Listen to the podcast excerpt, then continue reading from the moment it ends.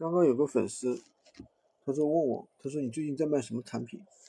我说就是投影仪啊、打印机啊、呃家具啊这些高利润的产品，东西还不错，一单可以赚个呃三百到五百，对吧？他跟我说什么？他说他现在是做那个，他说他现在以前是做的是电子烟啊，他以前找我的时候他就跟我说他一直是做电子烟。然后呢，我说电子烟的话，这个没那么好做啊，这个而且的话，这个是属于违禁的，对吧？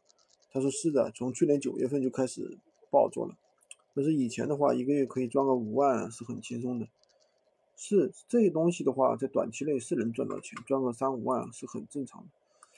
但是呢，这种东西怎么说呢？它毕竟是属于违禁品，它是有风险的。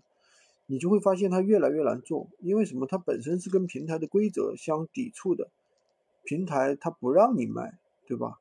你非得要去卖，卖到一定程度之后，它就怎么说呢？你刚开始可能只是违规，到后面它发都发不上去了，一发上去就被删，而且还会涉及一些法律风险，特别高仿的呀，这种灰色的东西啊，我觉得虽然是暴利吧，但是我们最好还是不要去碰。因为这个东西赚钱，这个东西你永远赚不完的。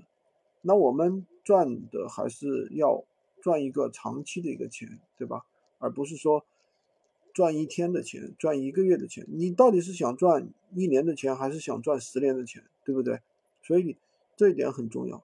如果说你说啊，我现在卖的暴利产品，隔几天不行了，我再换新产品，那你很累呀。我觉得怎么说呢？没有什么必要，真的没有什么必要。